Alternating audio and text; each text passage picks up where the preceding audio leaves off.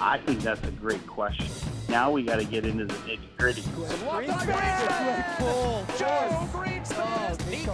yes! Jordan Forbes, a spectacular goal! If it bleeds, they can kill it. The Riverhounds are on the verge of a home victory tonight.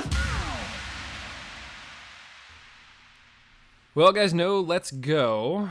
Mainly because we don't really have anywhere to go at this point. Obviously, all good things must come to an end. I was all set to talk about this game, like, level-headed and, like, you know, try to be fair about all of it. And then I listened to Liz's Full 90 this morning, and just all the emotions came back. And I was like, crap. So if you haven't listened to that, make sure you go listen to the Full 90. Liz, and I think it was Adam, wrapped it up pretty well. All the emotions of the moment at the end of the game. It's a tough thing because, you know, we followed this team all season, and you don't want to sort of downplay what they've accomplished. Obviously, taking first in the East is something the team has never done. You know, have the most fans at Highmark Stadium that's ever been there for a game is a huge accomplishment. You know, to take basically Louisville, the current champs, to double overtime, or I shouldn't say double, but overtime, the second half of overtime, and lose it there 2-1 is nothing to be entirely ashamed of. It just feels like the expectations for this team were a lot higher. I was going to say, why don't you say it like you mean it, Mike? I kind of wanted to come in and say that, but with a little more gusto. So I'm going to say it with a little more gusto. Do it. I think before we get into anything, we can't take away anything from this club. This was undoubtedly a very, very successful year for the club, for the team, for the fans, for soccer in Pittsburgh. What they did all season, not losing a game at home all season, going undefeated at Highmark, finishing first in the East, something that we thought was probably impossible, like 10 games in. To pull in the crowd that they did, to see the stadium like that was incredible. This was undoubtedly another step forward in the progression of this club. This wasn't like this season wasn't. It could feel that way right now, and it might feel that way in the off. It should get better for us as fans as the off season continues to go on. But this was a really good year for the Hounds. Make no mistake about it. Yes, it sucks. Yes, it's painful in the moment. And God, anyone but Louisville. But we'll talk about that later. But it was This was bad loss, but great year for the club. Josh, do you want to add your 2 cents before we actually get into the game here? It's a lot what you guys said. I mean, being at that stadium on Saturday and like just seeing how packed it was and how rowdy it was awesome. Like that's something I've always wanted to see, and seeing it for a game that meant something, and it not raining, which was awesome. That was a big bonus. Can't stress that enough. It was a fantastic year, like you guys said. I wish we had something to show for it. Like you would think first in the East meant something, but there's no trophy, there's no shield, there's nothing. That needs to change. Like if we're not going to play the West at all during the regular season, we need separate hardware. It makes no sense whatsoever, because what they did this year was great, and it does deserve to be recognized. But then outside of that, just like outside of the game itself, just the atmosphere, the fans, the support from the city itself. We've said it before, but like winning means a lot in Pittsburgh, for better or for worse, however you feel about that. But at least to get the initial fan base behind you, they were never going to do it by not winning. And so winning as much as they did and getting as far as they got, that's why we had 2 record-setting weekends at Highmark Stadium for Hounds games. We set the record in attendance the week before, and then we set it again last week. So it's awesome. It's awesome to see what they did. The term gutted gets used a lot in soccer as far as when losing, and it really did feel like just a gut punch. It's just ugh. Also, shout out to like the 5 listeners we probably have, because no one wants to listen to a podcast after a loss like this, and so. you know, anyone who's tuning in, I mean, props to you, because I feel like 90% of people who usually listen to this, they don't want to come here, you know, to just listen for 60 minutes about how we lost to Louisville. But yeah. Yeah. So let's talk about the game. You know, we are going to do sort of a full season recap. We're going to try to get the whole crew in here, and do sort of a big full-blown show next week. Once we've had some time to sort of let things simmer, think through some things, you know, we'll talk about, you know, who we thought the best players were and, you know, our hopes for the off season, all of that's coming. So if you have any ideas or any thoughts on any of that, feel free to let us know. We'll try to incorporate into the show in some way, but at least for this week, we need to reflect back on this game, in and of itself. So obviously the Hounds lost 2-1 to Louisville. I was like, before we get into the specifics of the game, can we talk a little bit about everything leading up to the game? Sure. Would you like to take the lead on that, Kevin? Sure. Yes. I didn't know where you were going with this, so I was just like, go ahead. So I want to preface what I'm about to say with kind of even seconding everything I've already said on this podcast. It's been a great season for the club, blah, blah, blah. You know, it's been a great season for the manager, for Bob Lilley. And, you know, he's proved a lot of people wrong, finishing first in the East, putting together the team that he did and all that kind of stuff. I want to preface it with he's done a great job this season. But I think leading up to this game, flags started to go when I saw the quotes going around of before the game, him saying, like, you know, those who think, you know, Louisville is the is like not the overdog. What's the opposite of the underdog? Not the overdog, but like the favorite. Those who think who think Louisville are the favorite, you know, they're wrong and blah blah blah, and like they'd have. Who's saying that? Who was saying Louisville was the favorite? In the power rankings, we were first in the USL. None of us were thinking none of the Hounds fans were thinking that. We were first in the East. Louisville were fourth. We were home. They weren't. And as soon as he starts saying stuff like that, I'm thinking, like, no one's thinking this but you. Why? Like, why? I will come to his defense a little bit, because you got to remember, again, this is the Pittsburgh media paying attention to the Hounds for their first time all season, and they're, you know, getting some reporter in there to ask him questions, and they're looking at the history of the USL, which they probably never watched, and just like, yeah. Let's see here. Oh, Louisville's won the title 2 times in a row. Hey, they're the favorite. So, like that, I'm sure he was getting some asinine questions like that about, right, like, you know, just the high overview of this whole situation and thinking that's what was true. So 2 points on that. One, if that's how the question was legitimately posed to him, then I'll ease off of that a bit. But I think the reason why I don't evidence to me suggests that he actually thought that by also how he goes out with the lineup, which I'm sure the lineup was a big talking point. I'm sure we'll get, you know, both of you have your opinions on it. But to me, the lineup that he puts out kind of seconds the idea that in Lily's mind, Louisville is this kind of like not bogey team, but something that we need to change for.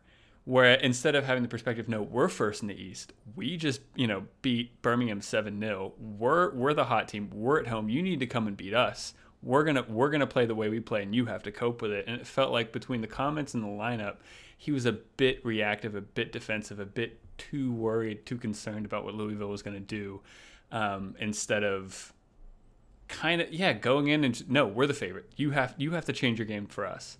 And it didn't feel like he did that. And so do you guys think that's too harsh? Do you agree with that? But those were the 2 big things leading up to this game was that comment in the interview and then the lineup he puts out. I was like, I don't feel great about this. I mean, you're talking specifically about the lineup change of 2 Saints on the bench and Kerr in his place, correct? Yeah, 2 Saints? Sorry, there was somebody on Twitter. There was a Louisville fan that tweets in Spanish, and when Dos Santos got subbed in, they were like, oh, crap, how are we going to stand up to this guy? They have 2 Saints coming on right now. Yeah, I realize you probably missed that. But yes. That is especially. I mean, I haven't. Oh, okay, good. Keep talking. No. There was a lot of conversation last week about what do you change leading into this game, and we said that Kev, you made the argument of like, we just played our absolute best game we've ever played in our lives. How can you justify taking any of these guys off the field and putting them on the bench? And Josh, I think you and I were both like, that would be the most Lilley thing to do. We'd just be like, well, you know, for this team, we're going to switch things up. So I don't think I was entirely surprised when I saw the lineup come out. I think I was surprised that it was Dos Santos that was on the bench, because it feels like the Dos Santos and Brett pairing is something that we've seen pay dividends time and time again. And so it was the USL show guys sort of tweeted at us, or just anybody in general, just like, you know, this seems like a slight divergence from what you guys have been doing. What are your thoughts on this, on the lineup? And that was sort of my point, was in a game of this level, you know, why change what sort of got you there unless you really see something? And to be fair, I mean, we scored 11 minutes in, and for the first half, like, the press was working, but then it sort of, you know, fell apart. We got tired legs. So I did hear, I haven't got confirmation. I heard that it's possible that Duba might have had a small knock and maybe wasn't match fit for a full 90, and especially for 120 minutes. So I'm wondering if this wasn't a Lilley tactical move and more of a, oh crap, Duba can't have a starting lineups position. Right. Now, I don't know if that's confirmed or not. Actually, I don't even remember where I heard it from. It was during tailgate, so excuse my haziness. But yeah, that's what I heard. So it's possible that this wasn't a, you know, situation where Lilley was just trying to mess with Louisville's lineup or anything like that. Well, there was talk too that in the Birmingham game that it seemed like Duba picked up a knock and wanted to come off, and Lilley kept him on. Mm-hmm. And so there was some discussion during the game. Paul Child and Matt Kaika were mentioning that scenario. So that very well could have been the case, that Duba just wasn't ready to go. And it wasn't until when he came on the second half that it was like, okay, we need you in there. Get in there and make some stuff happen. Yeah. So, I mean, yes, if that's the case, I back off a little bit with my statement, but still... We're just making you walk everything back. And look, I think if I'm trying to step back and trying to take an objective look at the stance I'm coming from, yeah, I think part of me is just a little annoyed. About us losing, obviously, and about the way it happened, and it just felt like, especially we take off a forward for a midfielder when we're at home, big playoff game, big crowd. You want to get up on them. We just scored 7-0. You know, we put 7 past Birmingham the previous week. I mean, this is a more obscure call because he doesn't have a lot of game time, but you could keep the same system that you had last week and just have Valesky in there and have Valesky and Brett lead the line. Valesky doesn't have a ton of, you know, recent minutes in his leg, so you can easily say, Kevin, that's ridiculous, and you need to play someone with form. And Kerr has played a lot going into the playoffs, but it felt, you know, unfortunate. That's all. I was gonna say. So you're sort of implying that you thought, and you didn't vocalize this, so maybe I won't give you 100% credit for it, but you felt even coming into this game that we were setting ourselves up for potential failure. I'm going to say a word that I don't truly mean, but no other word's coming to my head right now, but it felt like we were scared going into this. Like we need another body in the midfield. We need to play Kerr. We need to play, you know. I don't think it was that. I don't think it was to that extent. I think it wasn't like we, you know, played up 5-4-1 and just Nico up by himself. You know, we still wanted to play and all that kind of stuff. But that was just from, yeah, everything leading up to this game. It was like, this isn't the same confident 7-0 team that I saw last week. This is a different proposition leading into this game. Yeah, but let's like step into the game a little bit. I know we're talking about everything before the game. Let's step into the game. Yeah. We score 11 minutes in. At that point, I mean, it's off a corner and a set piece. It's not like we're cutting them open and, you know. Yeah, I'm with you. And then, you know, I forget how many minutes later, but, you know, Brett has sort of the open net, tries to pass it in, just wasn't enough to it. I mean, at that point, is anybody really... That was the second half, right? I don't know. I thought that was early. I don't really remember. Everything's a blur at this point. But regardless, at that point, is anybody really thinking, like... we're in trouble. Like, especially that first half, you know, I was watching it and I was watching it at home, which we just mentioned off air. They moved sort of Halloween out here, so I had to do some stuff for scouts. And so I was like, it's cool. I had full confidence the Hounds were going to win this game, and I was planning on coming in for the next two, and it was like, no big deal. So anyway, where was I going? Oh, anyway, so I'm at home and I'm tweeting as I'm watching the game and sort of following along. There's a number of people, a number of neutrals all over the country that are sort of watching this game because they're saying this is the game to watch this week. And our buddy Phil Grooms really was who obviously is on the USL show. He follows St. Louis. He was tweeting about, like, thank goodness St. Louis, like, wasn't in this game because he felt both Pittsburgh and Louisville would have just completely run him over. He thought that this was, like, the highest level USL game he's seen ever, and especially at the level the Hounds were pressing in the first half. He knew that St. Louis would have just been run straight off the field. Like, that was his words. The team was flying. I mean, the press was on. Louisville couldn't really pass out of the back as much as they wanted to. Now, this wasn't like we had umpteen chances to score, but at the same time, you didn't really feel like Louisville was getting any clear-cut shots. Like, the defense was doing their job and keeping them away from net. So, for the first 50, 60 minutes, there was very little fear that anything was really going to swing the other way. I mean, Josh, what was the feeling like in the stands? Was there ever any doubt in that first half that we were going to do anything but walk away with 3 points? I mean, so there was a lot of nerves just because of the fact that we know it's Louisville, they're a good team, and the fact that we were only up by a goal, it felt like, okay, we need to get that second goal. Mm-hmm. We need the insurance goal. You know what I mean? Like, we needed to have a little bit of breathing room with a second goal. And when it didn't come in the first half, it wasn't a huge deal because, you know, still a whole nother half, we're still up by a goal. But they scored that second goal, or they scored their goal, Louisville, their first goal in the 51st minute. And it from that moment on, I didn't feel that confidence at all. So really, it was just that first half that I felt like, okay, we got this, but we need to put another one away.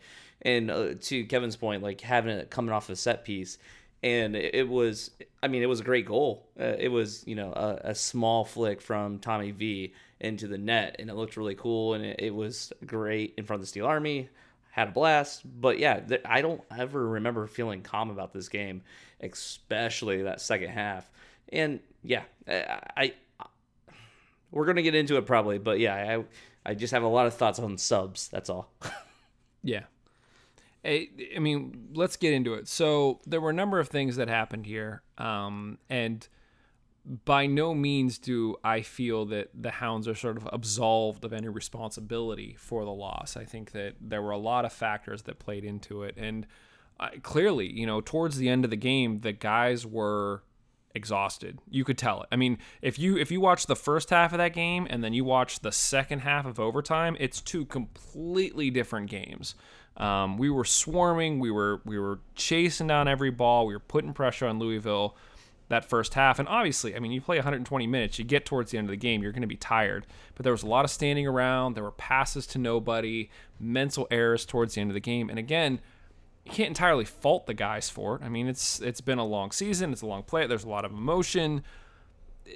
At that point, we start talking about subs. But there were a couple of different things, I think, that really stand out from a fan perspective, at least from seeing the conversations that were going on online as the game unfolded.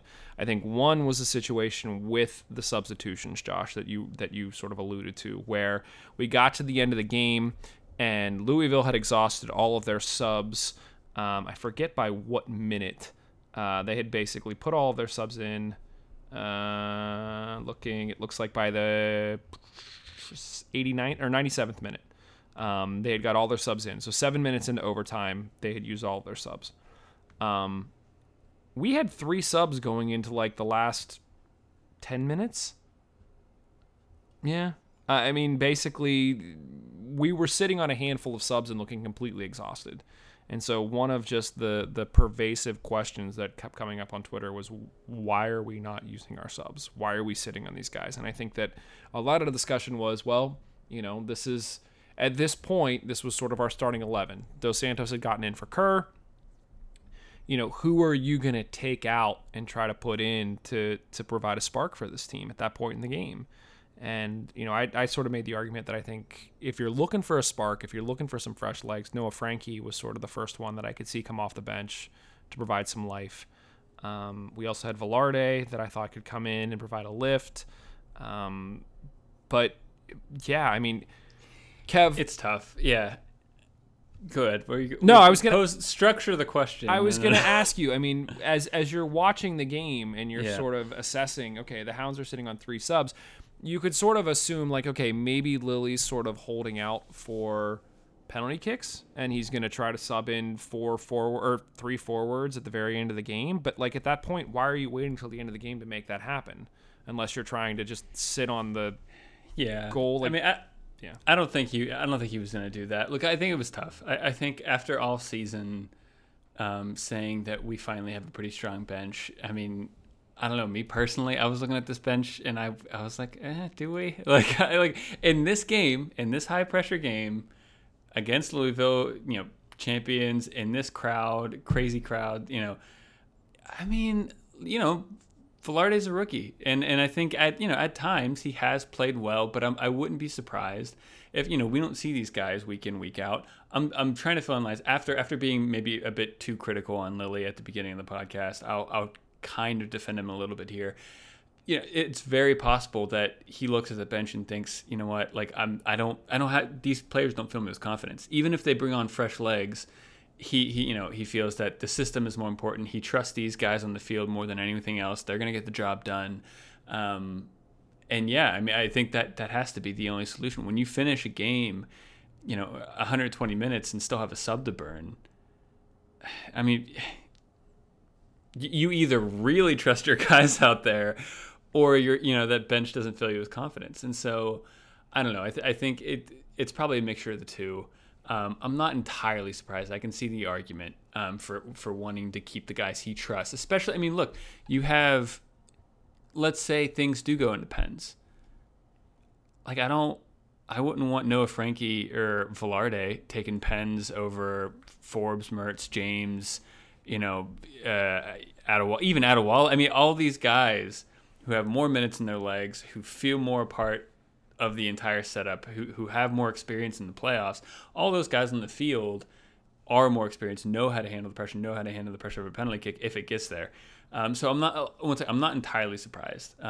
But yeah, legs are a question. You can kind of weigh that up, but you can make an argument for why he didn't do it. Josh, thoughts on subs? Yeah, I mean, I can see the argument, but I completely disagree just because of the fact that we looked so terrible. In the first half, the first 15 of extra time, it looked like we were just about ready to let a goal in at any second that whole time. It wasn't like, you know, we were doing pretty well at absorbing the pressure. No, like that one hit the bar, and it was like super close to going in, and it just looked like, no, we're in trouble, guys. Like we have to do something, and instead we sat with no subs after what was our first sub, the 74th minute. So 74th minute, get a sub in, and then do absolutely nothing until the last 2 minutes of game. Gotta be honest though, Mark Forrest, you thought it was gonna happen, didn't you? Yeah, I was like, oh, that, like we said before, the Hail Mary, like that was the Hail Mary with 2 minutes left of gameplay. Well, plus stoppage time. But it was just like, are you kidding? Like that they have four subs in on us. Yeah. And like there were fresh legs needed, and it's not like we looked like we had it. I could understand the argument that you're saying if we looked like, oh, they're doing okay, they're absorbing that pressure. We didn't look okay. It looked like everything was about ready to fall apart. So I'll force both of you to kind of completely finish off what you've been saying. So, okay, what's the sub? Who do you bring on for who? You know, when do you do it, et cetera, et cetera? I think Velarde's definitely like, he has legs. That's what he's known for. He's speedy. He's a guy that's going to be able to at least run around and actually get the ball and maybe actually control it, because we didn't have any control in that second half, or in the second half of stoppage time. Who do you take off though? I mean, at that point, Brett looked like he had nothing in him. Like he wasn't doing anything. Yeah. He was gassed, and same thing for Forbes. I mean, Forbes, he looked like he was also gassed. I don't know who you substitute who for, but like Forbes. That's a big call to take off Kenny.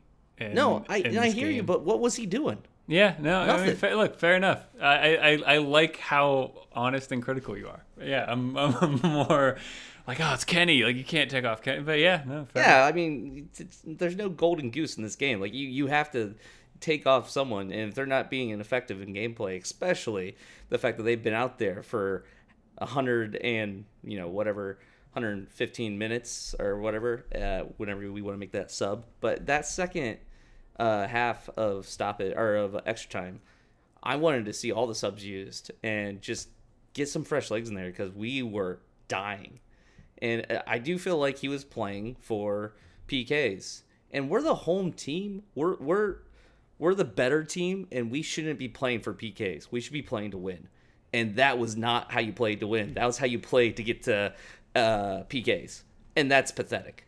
And I fully back everything you just said, but then that leads to the only conclusion for me, at least, that, yeah, he just doesn't trust his bench.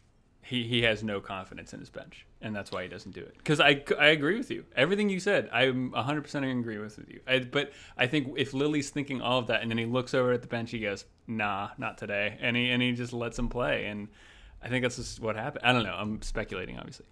I mean, I think, yeah, Josh, I 100% agree that I think they were playing for PKs. I think because if you look at your bench and you say, okay, do I take an exhausted Nico, Brett, and PKs over like Danny Rivera? Yeah, I'm taking Nico, Brett, at PKs instead of Danny Rivera. So you just sort of try to weather that storm and say, just hold on, guys, and let's get the PKs. But you're right. We're the home team. We're the top seed. You go for it. You don't sit back and you don't hope for PKs. Like, PKs at that point is a coin toss. And Kev, we talked about this weeks ago where it was like, if you took the coin, no, we're the top seed. We don't need the coin toss. We should be winning this game. So, yeah. I mean, I think sort of looking at the Josh real quick. I think looking at the subs that I think I would have made. I think that I would try to have brought in Frankie, Velarde, and probably Rivera. And yeah, I think that in that case... Who do you take off, though? I think you take Dabo off, and you put Velarde in Dabo's spot. I think that you maybe take... I mean, we already had taken off Dober to put in Forrest. I think you maybe take off James and put in Rivera, and try to figure out some way... I was going to say maybe Mertz for Frankie? I mean, you sort of lose all of your creative midfield if you take off both Forbes and Mertz. Suddenly it all feels a lot like... You're just playing FIFA and you want to hit the fast guys on the field. That's what it feels like. That's true. And so, look, I agree, but it's... Yeah, I don't think that your point is moot, Kev, that, like, you sort of look at the bench and, yeah. Yeah, and, like, I just wanted to add, like, the whole analogy of, like, you weather that storm. I'm for that, except for the fact that the ship was sinking. Like, it was obvious the ship was sinking. There was nothing about weathering the storms. Like, we weren't weathering it. Yeah. We looked like we were about ready to concede a goal right then and there. And, like, that's the part that I have a problem with. It's if we looked like we could handle it, I would say that. Like, is a good idea to go to PKs because obviously we didn't have enough gas to actually make an attack. But if we were able to absorb that pressure, fine. But I didn't feel like we were absorbing that pressure well at all. And I don't know. It's questionable why you don't make those subs when you have them on. That's your trump card. You have those subs and you just say, nah, I'm good. I don't like that. Yeah. So that was one of the big things that obviously was a talking point throughout the course of the game and after the fact of just like, why didn't we play the subs? The second big thing was sort of the ref. And we've talked about the refs almost ad nauseum all season. But, this was a case, again, where there were a lot of neutrals that were just, really upset with sort of the way things were played. Pony from the USL show, who is...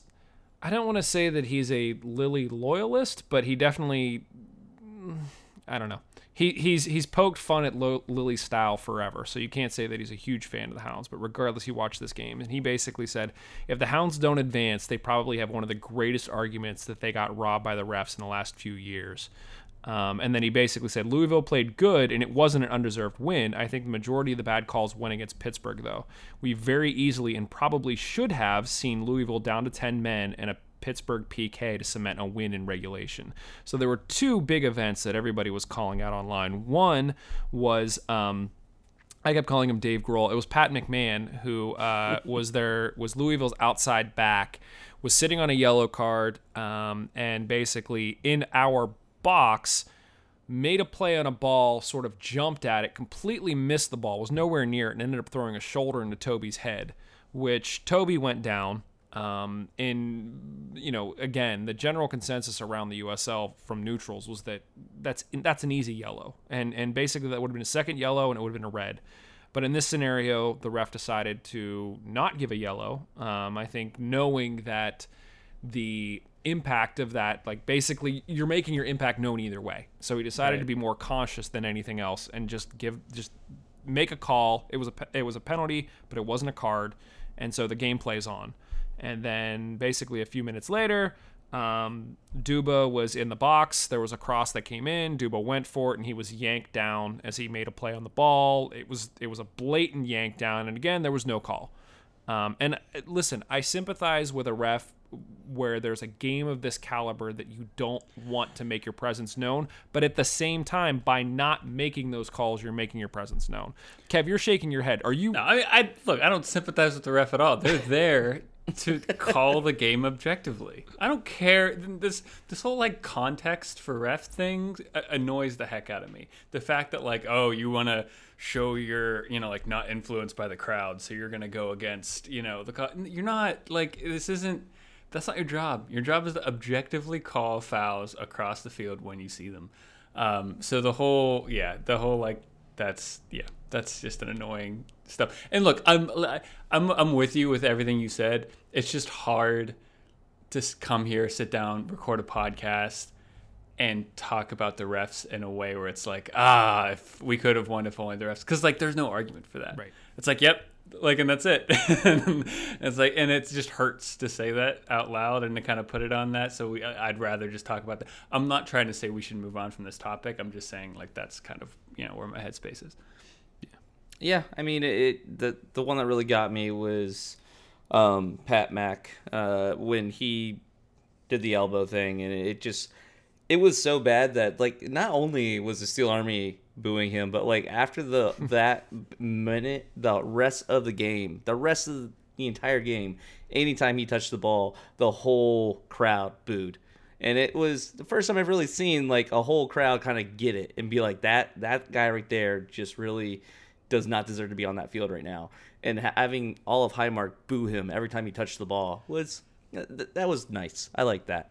That shows like an educated crowd too, right? I know, right? They're not just there waving flags and yelling, like they're paying attention. To yeah, exactly. Awesome. Yeah. So that was nice. At least the crowd got it, but I wish the ref would have got it. And there's no question in my mind that if the part that gets me is like he admitted it was a foul, but he was like, no, I'm not going to give the yellow. And you could tell it's just because he was already on a yellow. It had nothing to do with the fact that it didn't deserve a yellow. It was everything to do with the fact that he was already on a yellow. And if you change your mind just because of that, that's what really irks me, because it shouldn't matter. If it's a foul and it deserves a yellow, it deserves a yellow no matter what card he's on. Yeah. And I think that really sort of gets to the gist of why this loss is... I mean, it was going to be hard to swallow as soon as the Hounds lose regardless, but I feel like in a scenario like that, I mean, this is very similar to the Nashville game, right? Where Toby gets the straight red and we're like, what? Like if you have an opportunity here to see these two teams sort of go toe to toe and the better team ultimately win. And this was a scenario where you could say that the teams went toe-to-toe and they were allowed to keep going toe-to-toe. One of the things I completely forgot about was just, you know, Louisville is a dirty, nasty team. And that was how did you forget about that? I don't know. I don't know how I forgot about that, but that was something, again, like Phil Grooms was like I'm learning to hate Louisville just watching this game. Like, they're just nasty. Like, it's not any good. But regardless, what makes this so difficult to swallow is the what-ifs. Yes, the Hounds made some mistakes. I think that the first half, we looked like world beaters, and there were a number of things that we could have done better. That said, we've talked about time and time again how soccer is a game of chances, and you need to have certain things go your way. And this was a scenario where the Hounds had, you know, not one, but two things that really should have gone their way, didn't go their way at all. And either one of them could have massively changed the complexion of this game. And we could be talking about, you know, them moving on and playing Indy 11 at home this weekend. And we're not. There's nothing we can do to change the fact that the refs called the game the way that they did and that it ended up the way that it did. And that's just sort of where we're at. And I think that's the most frustrating thing, is that you look at what's done over the course of an entire season, and obviously there's good calls, bad calls all season long, but you get to a game like this where it's a single elimination, and basically once it's done, it's done. Your season's over, and you got to start all over from scratch. And to know that no matter what you do on the field, you have a third party that can influence it the way that they did, that like there's nothing you could do about it. It almost makes you go like, why? What am I doing? Like, I mean, it's soccer, though. I mean, come on. Yeah. And that was Mike's pitch for VAR and USL. I'm just look, but that's my biggest thing, is that, like, you know, the English hate the VAR. Yeah. So I gotta. I like it, but that's just me. Yeah, you come in and you think, what's next, right? And what's next for us is we basically worked hard all season to get to first place.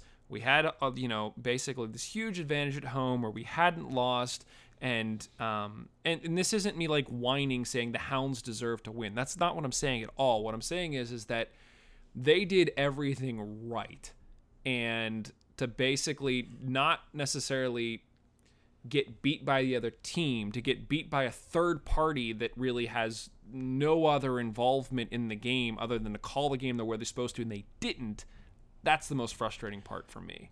So I'm not trying to take away anything from Louisville. I'm just saying that to have it influenced in the way that it was is what's frustrating, and just like it really makes me reflect a little bit. I'll push back a little bit and try to provide a little more balance. I share the sympathy with you wholeheartedly, but I mean, in a month's time, I'll look back on this thinking in my head, as hard as it is to say, Louisville beat us that night, not the refs beat us. We didn't get calls. I'm with you, but that's my sentiment. And I think that's the sentiment you have to have. I just think that when you're looking at the two storylines of this game, one of them was, why didn't we use our subs, which is something that was completely controlled by us. And the other one is, there was not one, but there was two situations that could have drastically... They could have given a red and it meant nothing. They could have given a PK and we could have missed it.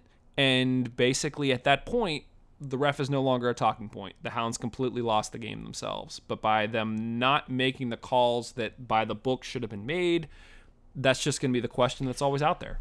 I mean, but I'll also say we had 120 minutes to score a second goal. Yeah. So, you know, it's definitely, that's very true. And that was the most concerning part to me, was the fact that we couldn't get that second goal to save our lives and to save our season. But and the guys, I mean, man, that was the most. Yeah, take nothing away from them. Yeah, I mean, they. Yeah, like they gave it their all. And like when they came and, you know, shook hands and clapped hands with the Steel Army after the game was over, they looked just beat up to hell. Like, Duba had a bloody lip and, like, his mouth was just red from blood. Seeing, you know, Greenspan up close with the head wrap on and, like, a couple players limping.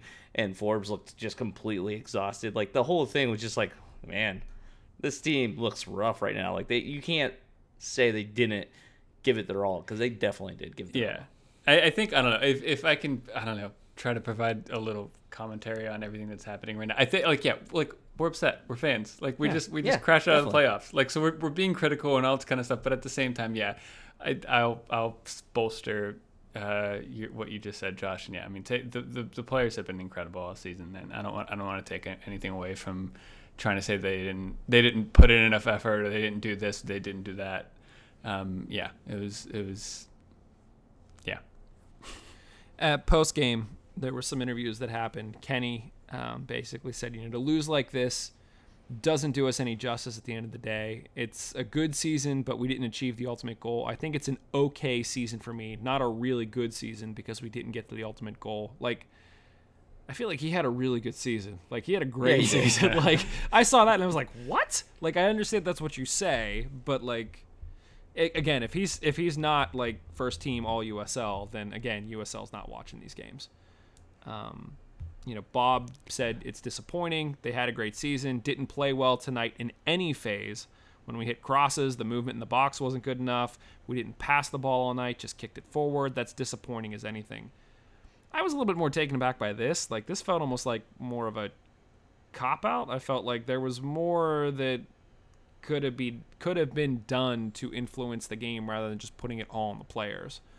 But I don't know. That, again... Yeah, Lily out. Oh no, I'm kidding. No, definitely not. But I do think I remember seeing. I wish I had it in front of me, but I remember him saying something like, "You know, I'm gonna look at the tapes. I'm gonna learn from this." Pretty much saying like, if I did something, if I could have done something to make this outcome differently, I'm definitely gonna take that and you know, internalize it almost. Like, I can't remember where that quote was or what it was, but it was something along those lines. So at least there was some quotes in there that I remember being accountability and taking some ownership of the situation and not just being like, man, these players, right? Woof. Like, it wasn't like just like that. Yeah. I mean, yeah, Mike, I don't know where you want to go next with the talking points. But I mean, if I didn't make it clear before this past weekend, it's clear now. I mean, we have a rival, right? I mean, this is like this is like getting snitched on and getting thrown in jail, and you just hang a picture on your jail cell wall of that person that like tossed you in jail, right? And you're just like, I'm gonna get them when I get. Just turned gruesome. This feels very quickly, personal, but... Cap. Like you've been through this before. Anyway, no, I mean, so yeah, it's like, you know, this, like, yeah, Louisville is like, there is a huge target on their back from my point of view of a Hounds fan now going into next season. I want to beat them more than anything now. It's so funny because, like, okay, so thinking back to rivalries we had in the past with, like, let's talk about Harrisburg. I always felt like I had this rivalry with, like, their handful of fans because they were kind of, like, just meh, and they're not the greatest fans, and they were just, like, jerks. And the team themselves, I had nothing against at all because they were just kind of like, dude, we're just here. Like, this is just where we got, you know, picked up at. And, like, Nick Noble's having a beer with us after the game, like, you know, laughing with us. And, like, it never felt like the rivalry was with the team. It felt like it was with the fans. And this is the opposite with Louisville because their fans are the nicest fans I've ever seen. Like, they're hanging out with us before the game. They're, like, sharing, like, all this bourbon with us and just, like, having a blast. And we're talking tactics and we're talking crap about Cincy and about Indy and how terrible they are as fans and blah, blah, blah. It's just like we're going to town and having a good time, and like I want to hang out with them, and like they're always saying, like, every time they see us, like, hey, can you guys come to the stadium next season because like we're gonna have a new stadium. It's not gonna be at the baseball stadium. You know, it's gonna be really cool. We would love to have you. We want to see you guys show up. So it's like that is awesome, and I love their fans. But then as soon as they watch the team, I'm like, this team are jerks and I hate them and this is the worst team. Like, I want to beat them. The only person I think I don't like more is Pickens from Nashville. Like, if he was on Louisville, I would be like, yeah, that makes sense. I get that. Well, yeah. Josh, they USL just announced that no. Oh my god, that would be someone in Discord today was like, man, you know, with Nashville going up, they're going to lose a lot of their players because they're not going to make it to MLS. We could see some really good players out in the market. And I'm like, if we get Pickens, I'll be so pissed. Like, no Pickens. I don't. That's not true. Need him. If you, I would not be able to root for Pickens. I'd be like, ugh. I wouldn't mind him. Yeah, he's great. I don't. Yeah, so I guess, you know, the other thing that going into this game, just to sort of paint the context, was that the table was set.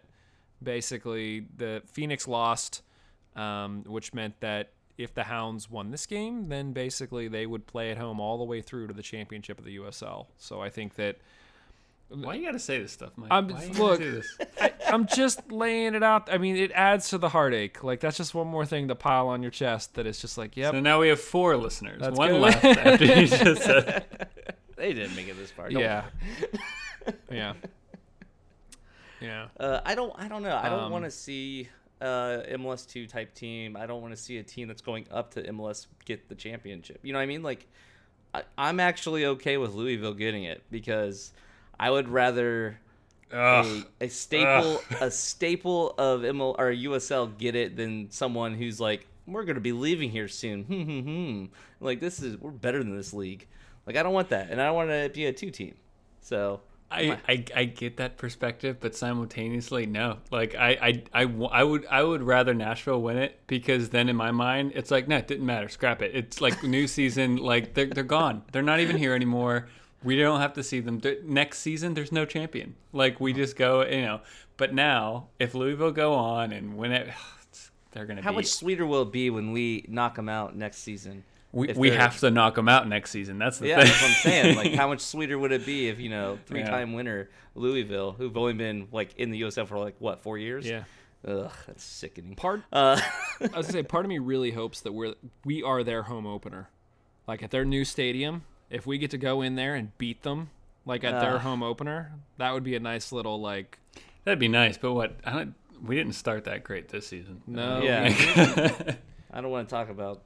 next season yet because I'm afraid of who we're going to keep and who we're not. I mean, that's for next week. We're not going to talk about it. But, I mean, I think that's the other thing that sort of makes this so difficult is that you get this far and then it's just like, well, okay, like everybody starts fresh again, which, yeah, you know, it feels whiny because we're the team that took first place in the East, and then now, you know, after losing, I'm like, yeah, we should definitely have some, you know, hardware for being the first team in the East because of what a slog the regular season is. I think, you know, had we come in second, I'd be like, yeah, it's not that big of a deal. But, like, I do think that there's some validity to that because everything is for naught. And again, you know, I don't want to make it about... It's not, Mike.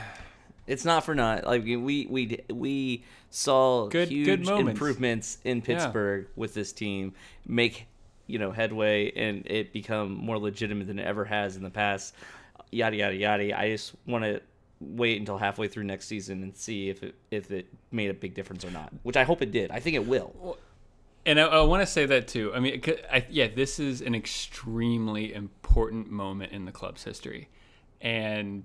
To say that 47 minutes into the podcast is a little weird, but this point is an extreme because I'll bring up a parallel example from the Premier League that hopefully a lot of fans watch the Premier League.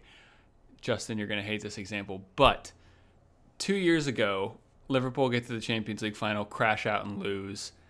The next season they turn around, put 97 points on the board and win the Champions League. Last year, Tottenham get to the Champions League final, lose. Now they're like 11th in the Premier League. A lot of their players want to leave. Their managers, like, rumors about leaving. There's 2 ways you can go here after hitting such a high that we did this season with the home field advantage, with finishing first and all that kind of stuff. We can either let this loss kind of define us and crash out next season, or we can say, no, this is another platform. This is another ring on the ladder, and we're going to use it to springboard ourselves even higher and become a stronger club, become a stronger team, and use it to motivate us. I mean, so this is a big point. We can either go, you know, 1 more round further next season and hopefully further, or we can kind of not forgive this and not forget about it and not let this go, which, you know, that feels like a pretty heavy weight to carry. And it probably wouldn't be a good thing. So, yeah, I think this is at a really important point in our history, and we need to make sure we take all the positives out of it we can. The only thing I would say that doesn't really work with that is I feel like it's a big point. It's a big deal, but for a different reason. Everyone knew Tottenham existed in the area. It's sure, not like it's not like people are like, who's this team? Right, huh? Yeah. Wow, let's go to that game. Like, no, that's what's going on with the Hounds. Where's like, this multi-million-dollar stadium coming out? Yeah, exactly. Like, people came to this game and are like, the Hounds, who are they? Like, they legit didn't like really know. So the fact that we got them there and they saw the atmosphere and they saw just how much fun it is. Like, even with that loss, that crowd was awesome. So I do think that this could be a turning point in that aspect. But my problem is, or not my problem, my worry is, I want to make sure that this isn't a news story on the 11 o'clock news that people forget the next day, like, you know, the biggest cookie in the West or something like that. Like, that's my worry. So that's the only thing I'm kind of wondering is going to happen or not. Yeah. No, I agree. And I think, but like, I don't know, I agree that those fans, we're going to have more fans likely back next season than we did this season. I mean, look, that's another stat that we've kind of forgotten to throw out there as far as how positive of a year it's been. What, our average attendance across the entire season went up like 30% or something like 35, that? 35, yeah. That's really good. You know, these playoff experiences will bring more fans back, and I think the important part is they'll only stay back if the product stays, and I hate to use that word product, but if the team keeps playing well on the field. You know, we need to finish it up with another top four finish next season and get another home field advantage. Like, if we don't get that, then things slide backwards. So yeah, it's all of that's really good. You're right, a lot of the hard work has already been put in to establish, you know, the following, the crowd, the buzz, all that kind of stuff. We just need to make sure that, you know, once again, we come back a stronger team next season, a stronger squad, a stronger bench. Yeah, I'll just stop talking. You need to learn when to cut off my mic. Well, no, I think Kev, I think your point about sort of Tottenham is valid. I just think that there's two sides to that coin. There's what the team does to try to improve, and I think if the team does improve, that Josh, I think you're right that the fans will come. I think what I'm more interested in seeing is that we saw the same sort of thing toward the end of the last season, right? The Hounds start to make the playoffs. All of a sudden, Highmark starts selling out, and it's like, oh, this is like the greatest thing ever. And then the Hounds start slow this season, and not that we were struggling to fill Highmark, but, you know, we weren't filling it until we got towards later in the season where the team was pushing. So I think that what I mean, it is an increase though. That's good. Oh no. It's yes. You want to take everything you can, but you know, 6,073 fans of the game, which was the largest in history. That's huge. But that's then, awesome. But then you have, you know, Mayor Peduto. You had Mark Madden. You had a number of people from Pittsburgh, big names in Pittsburgh, basically saying that Pittsburgh is a soccer town and like we're so excited for what's to come. I want to see everybody. I want to see all of those people saying the same thing at the home opener next year because there's this doubt in my mind of like. Yeah, like you're getting behind them because they're the hot thing right now, but for this to sustain, at least from a fan perspective, you're going to have more people show up just because I think it's that obviously through the playoffs, you start to pick up more fans, fans latch on, so you have more fans that are there at the beginning of the year, and that's great. We're not going to have 6,000 there for our home opener. Like, it's not going to happen. So if you have the same voices saying like, yeah, you know, you have Peduto, you have Mark Madden saying, hey, Hounds are kicking off, can't wait, you know, to see how they do this season or whatever. Super. But I'm worried that big names like that are just getting behind the hot thing because it's the sure thing and it's not, you know, another team in the city. So did we talk about the kid with the rally flags? No, but I thought that was like the best story. That's a hopeful story. Yeah. I think ending this part of this conversation about that is what I want to see and kind of gives me hope that when they say that Pittsburgh's a soccer town, that shows it right there. Yeah. So wait, tell the story. Go ahead. Yeah. Yeah. Do you want to tell, Josh? No, you can go ahead because I don't see it. So basically, there was a father on Twitter who tweeted out, and the Steel Army retweeted it, where he took a picture of a whole pile of the gold rally towels that the team gave away as people entered the stands. And he basically said that, you know, this is a pile of rally towels that my son went around and collected because after the game, people left them just sitting there. And his son felt it was disrespectful for the team towards the team to not take the rally flags home. Or the rally towels home. So the son took it upon himself to walk around the stadium and pick up the ones that people had left behind as a sign of respect towards the team. And Josh, you're right. I feel like when you sort of look towards the hope for like the next generation of fans or you know, who will be there in the future, that's a family, you know, that's going to show up next year because what this team did meant something to them tangibly. And yeah, I thought that was a fantastic story. Yeah, like that was just like, yes, yeah. Just a nice little thing to see. And and then I also have I was rarely against these rally flags, But honestly, seeing everyone in the stadium, like, having something to, like, you know, lift up and, like, show, that was really cool. Yeah. And, yeah, we now have a house full of rally flags as well that we went around and picked up. So that's pretty cool. Liz should, like, knit them into, like, a blanket. Like, you could have, like, a whole blanket. Make it into a huge tifo. Yeah. That could be no. A quilted. No. I'm not behind the rally flags that much. Come on now. Josh. Fun little tidbit about the tifo that we did for this game. It was Thunderstruck. It had Nico with lightning coming out of his fist, just like the cover of Thunderstruck. Mm-hmm. And then if you notice, if you look at pictures of it, if you look at the lightning, it actually is the three rivers. Oh, I didn't know that. Yeah, so it was a little subtle thing that got added at the last minute that I thought was a really cool idea. Well, wasn't the picture of Nico also from the Birmingham game, though, too? Yes, yeah, I thought that picture was nice actually touch. From the Birmingham game that we used to model. Yeah, that's great. Yeah. So, Josh, I don't know if you saw, but at one point during the game, at least as I was watching it on TV, the camera was actually shaking up and down from the fans jumping, like, in unison, which was, like, really cool. Like, you could see the camera operator was trying to follow the ball, but it was just, like, skipping up and down. And that's what my wife walked in. She was like, "What is going on?" And I was like, "They're jumping. It's amazing." So yeah. Nice. Well, like I said, we're going to end up doing a sort of a full season recap next week. And obviously, you know, every year we're like, we're going to take some time. We never take time off. We always end up trying to talk to Tuffy. We try to talk to Lilley. We try to talk to a bunch of the players. You know, the team has already announced. They announced before this game started that they're going to be holding open tryouts again, which they always do for USL. Who knows how long before we start announcing what players will be back. I know the Hounds were one of the first teams to start to announce who they were signing last year. I think we talked to Tuffy the week or maybe 2 weeks after the season was over, and he was like, "Oh yeah, we're doing it like tomorrow." So, like, who knows if they'll do the same thing. Obviously we'll keep an eye out for that. I guess, guys, anything else, just sort of wrapping up this game and sort of just thoughts before we go into a full-blown season recap next week? No, I don't want to think about this game anymore. Yeah, I think anything that I would say now would be well served for next week. Okay. Yeah. Good. I guess one final thought. I know we said that we were going to close sale of the Mongols' 5th anniversary jersey on Friday. I think we said November 1st. I just forgot to take it down, and over the weekend a few more people got some, which is, like, amazing. We've got roughly 50 pre-orders so far, which is amazing.